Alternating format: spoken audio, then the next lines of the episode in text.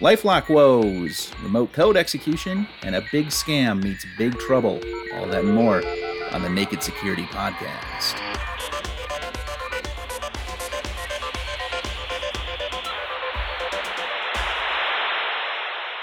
Welcome to the podcast, everybody. I am Doug Aamoth. He is Paul Ducklin. And Paul, I'm so sorry, but let me wish you a belated Happy 23. As opposed to Happy 99, Doug. How did you know? We dovetail immediately into our tech history segment this week on January 20th, 1999. The world was introduced to the Happy 99 worm, also known as Ska. Paul, you were there, man. Tell us about your experience with Happy 99, if you please. Doug, I think the most fascinating thing for me then and now is what you call the B word, the brilliant part. and don't know whether this was down to laziness or supreme cleverness on the part of the programmer. Firstly, it didn't use a pre generated list of email addresses. It waited till you sent an email, scraped the email address out of it, and used that. With the result that the emails only went to people that you'd already just communicated with, giving them a greater believability. And the other clever thing it had, it didn't bother with things like subject line and message body. It just had an attachment, happy99.exe, that when you ran it in the foreground showed fireworks and then you closed it, seems like no harm done. So there were no linguistic clues, such as, hey, I just got an email in Italian from my Italian buddy wishing me happy Christmas, immediately followed by an email in English wishing me a happy 99. And we don't know whether the programmer foresaw that, or as I said, whether it was just, oh, I couldn't be bothered to work out all the function calls I need to add this to the email. I know how to create an email, I know how to add an attachment to it. I'm not going to bother with the rest. And as a result, this thing just spread and spread and spread and spread.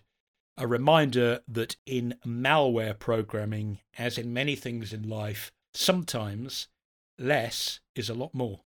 All right. Well, let's uh, move on to a happier subject a uh, kinda sorta remote code execution hole in a popular cloud security library. Wait, that's not happier, but what happened here?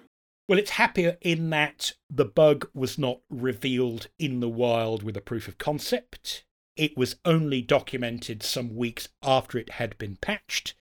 And fortunately, although technically it counts as a remote code execution bug, which caused a lot of drama when it was first reported, it did require that the crooks essentially broke into your apartment first and then latched the door open from the inside for the next wave of crooks who would come along. So it wasn't as though they could just show up at the front door and get instant admission. The irony, of course, is that it went around a popular open source toolkit called JSON Web Token, or JWT for short, a JWT is basically like a session cookie for your browser, but that's more geared towards a zero trust approach to authorizing programs to do something for a bit. So, for example, you might want to authorize a program you're about to run to go and do price lookups in a price database. So, you need to authenticate first. Maybe you have to put in a username, maybe you have to put in a password, and then you get this access token that your program can use, and maybe it's valid for the next 100 requests or the next 20 minutes or something, which means that you don't have to fully re authenticate every time, but that token only authorizes your program to do one specific thing that you set up in advance. It's a great idea. It's a standard way of doing web based coding these days. Now, the idea of the JWT, as opposed to other session cookies, is that in a zero trusty sort of way, it includes who the token's for, what things it's allowed to do, and as well as that, it has a cryptographic keyed hash of the data that says what it's for. And the idea is that that hash is calculated by the server when it issues the token using a secret key that's buried in some super secure database somewhere. Unfortunately, if the crooks could break into your apartment in advance by jimmying the lock, and if they could get into the secret database, and if they could implant a modified secret key for a particular user account and then sneak out, apparently leaving nothing behind, well, you'd imagine if you mess up the secret key, then the system just isn't going to work because you're not going to be able to create reliable tokens anymore. So you'd think it would fail safe. Except that it turns out that if you could change the secret key in a special way, Then, next time the authentication happened, to see whether the token was correct or not, fetching the secret key could cause code to execute and could theoretically either read any file or permanently implant malware on the authentication server itself, which clearly would be a very bad thing indeed. And given that these JSON Web Tokens are very widely used, and given that this JSON Web Token toolkit is one of the popular ones out there, clearly there was an imperative to go and patch if you're using the buggy version. The nice thing about this is that patch actually came out last year before Christmas 2022, and presumably by arrangement with the JSON Web Token team, the company that found this and wrote it up only disclosed recently, about a week ago. So they gave plenty of time for people to patch before they explained what the problem was in any detail. So should end well. All right. Let us stay on the subject of things ending well if you are on the side of the good guys. We've got four countries, millions of dollars, multiple searches, and several arrested in a pretty big investment scam. This was good old fashioned, hey, have I got an investment for you? And apparently there were four call centers, hundreds of people questioned, 15 already arrested. And this was the cold calling people for investing in a non existent cryptocurrency.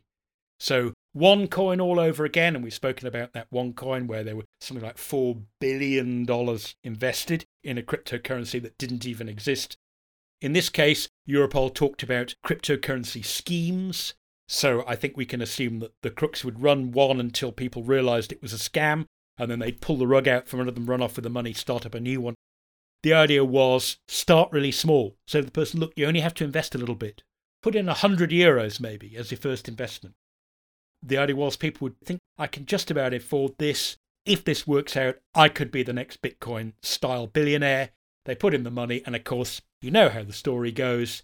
There's a fantastic looking website, and your investment basically just keeps inching up some days, leaping up on other days. Basically, well done. So that's the problem with these scams. They just look great, and you will get all the love and attention you need from the big air quotes here investment advisors until the point that you realize it's a scam, and then well, you can complain to the authorities. I recommend you do go to the police if you can. But then, of course, law enforcement have the difficult job of trying to figure out who it was, where they were based, and getting them before they just start the next scam. Okay, we have some advice here. Um, we have given this advice before. It applies to this story as well as others. If it sounds too good to be true, guess what? It is too good to be true, Doug. Not it might be, it is too good to be true. Just make it as simple as that. That way you don't have to do any more evaluation. If you've got your doubts, promote those doubts to the equivalent of a full blown fact. You could save yourself a lot of heartache. We've got take your time when online talk turns from friendship to money. We talked about this. Don't be fooled because a scam website looks well branded and professional. As a reformed web designer, I can tell you it's impossible to make a bad looking website nowadays. And another reason I'm not a web designer anymore is uh, no one needs me. Who needs a web designer when you can do it all yourself? You mean you click the button, choose the theme, rip off some JavaScript from a real investment site? Drop a couple logos in there. Yep. It's a surprisingly easy job, and you don't need to be a particularly experienced programmer to do it well. And last but certainly never least, don't let scammers drive a wedge between you and your family. See point one about something being too good to be true. Yes, there are two ways that you could inadvertently get into a really nasty situation with your friends and family because of how the scammers behave. The first is that very often, if they realize that you're about to give up on the scam because friends and family have almost convinced you that you've been scammed, then they will go out of their way to poison your opinion of your family in order to try and prolong the scam. So they'll deliberately drive that wedge in. And almost worse, if it's a scam where it looks like you're doing well, they will offer you bonuses for drawing in members of your family or close friends. If you manage to convince them, unfortunately, they're going down with you and they're probably going to hold you to blame because you talked them into it in the first place. So bear that in mind. Okay. Our last story of the day popular identity protection service Lifelock has been breached, kind of, but it's complicated. It's not quite as straightforward as a, a breach breach. Yes, that's an interesting way of putting it, Doug. the reason that I thought it was important to write this up on Naked Security is that I saw the notification from Norton Lifelock about unauthorized login attempts en masse into their service that they sent out to some users who had been affected. And I thought, uh oh, here we go. People have had their passwords stolen at some time in the past, and now a new load of crooks are coming along and they're, they're knocking on the door, and some doors are still open. That's how I read it, and I think that I read it correctly. But I suddenly started seeing headlines, at least, and in some cases, stories in the media that invited people to think that, oh, golly, they've got into Norton Lifelock, they've got in behind the scenes, they've dug around in the databases, they've actually recovered my passwords. Oh dear. I guess in the light of recent disclosures by LastPass, where password databases were stolen although the passwords were encrypted. This, if you just follow the, oh, it was a breach and they've got the passwords, sounds even worse. But it seems this is an old list of potential username password combinations that some bunch of crooks acquired somehow.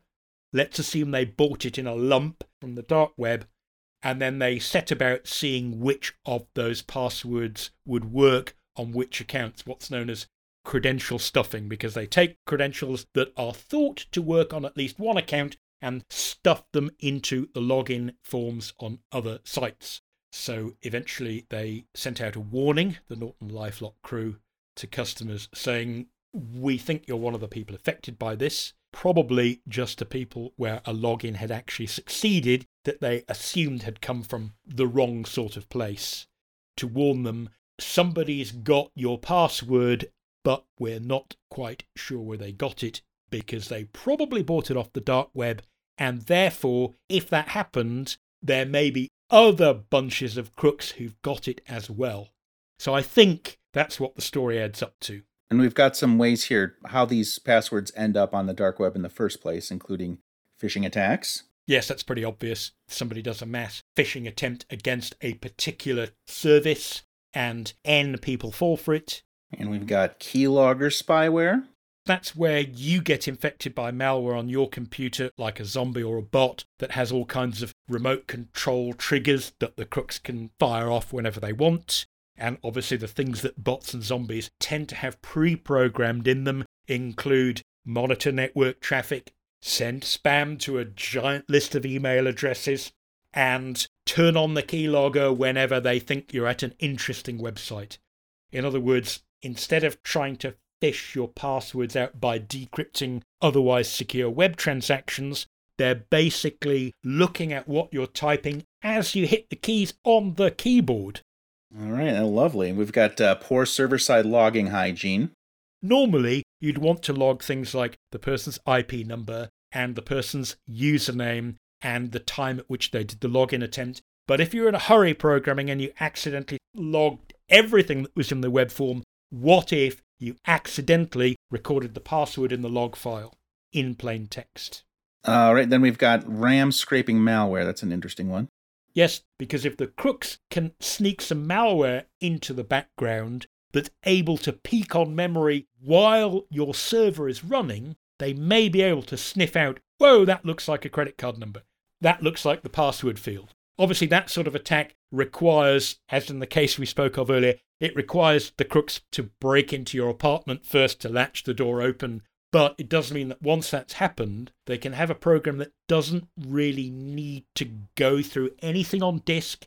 It doesn't need to search through old logs. It doesn't need to navigate the network. It simply needs to watch particular areas of memory in real time in the hope of getting lucky when there's stuff that is interesting and important. We've got some advice. Uh, if you're in the habit of reusing passwords, don't do it. I think that's the uh, longest running piece of advice I can remember on record in the history of computing. And we've got don't use related passwords on different sites.